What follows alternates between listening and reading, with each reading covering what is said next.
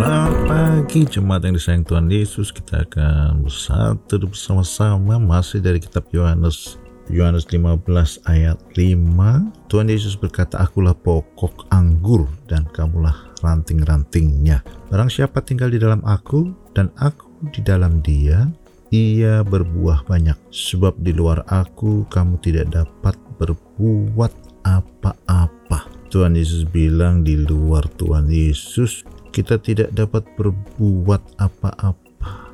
Tidak bisa menghasilkan buah. Wah tapi saya lihat orang lain tidak mengikut Tuhan Yesus. Bisa sukses juga hidupnya.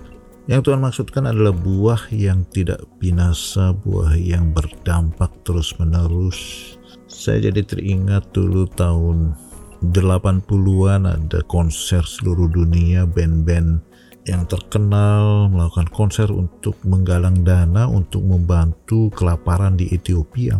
Konsernya sukses, uangnya dikumpul dan dibelikan bahan makanan untuk menolong kelaparan tersebut. Tetapi belakangan kita dengar ceritanya bantuan itu tidak benar-benar sampai karena korupsi lah, inilah dan itulah dan tidak benar-benar menghasilkan perubahan yang diharapkan.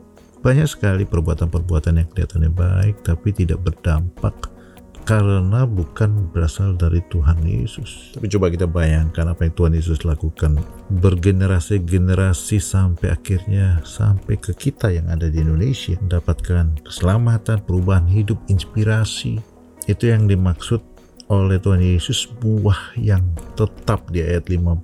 Jadi bukan buah sekedar buah tapi buah yang tetap dan kita tentu saja tidak mau hidup begitu saja tanpa menghasilkan sesuatu yang berdampak kepada orang lain, pada generasi berikutnya. Dan itu hanya bisa dilakukan kalau kita tinggal di dalam Tuhan Yesus dan Tuhan Yesus di dalam kita. Bagaimana saya bisa tinggal di dalam dia Pak?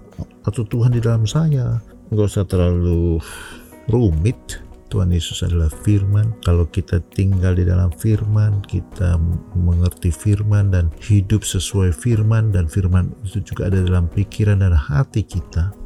Itulah yang dimaksud dengan tinggal di dalam Tuhan dan Tuhan di dalam kita. Hari ini jangan lewatkan untuk merenungkan firman Tuhan dan membiarkan firman Tuhan itu menuntun dan mengatur pola hidup kita, kebiasaan kita. Maka percayalah dengan sendirinya seperti sebuah ranting yang tinggal di dalam pokoknya Mau tidak mau pasti akan berbuah. Demikian pula hidup kita akan menghasilkan buah dan buah yang tetap tidak binasa, berdampak, memberi inspirasi, mengubahkan hidup orang lain. Tuhan Yesus memberkati. Amin.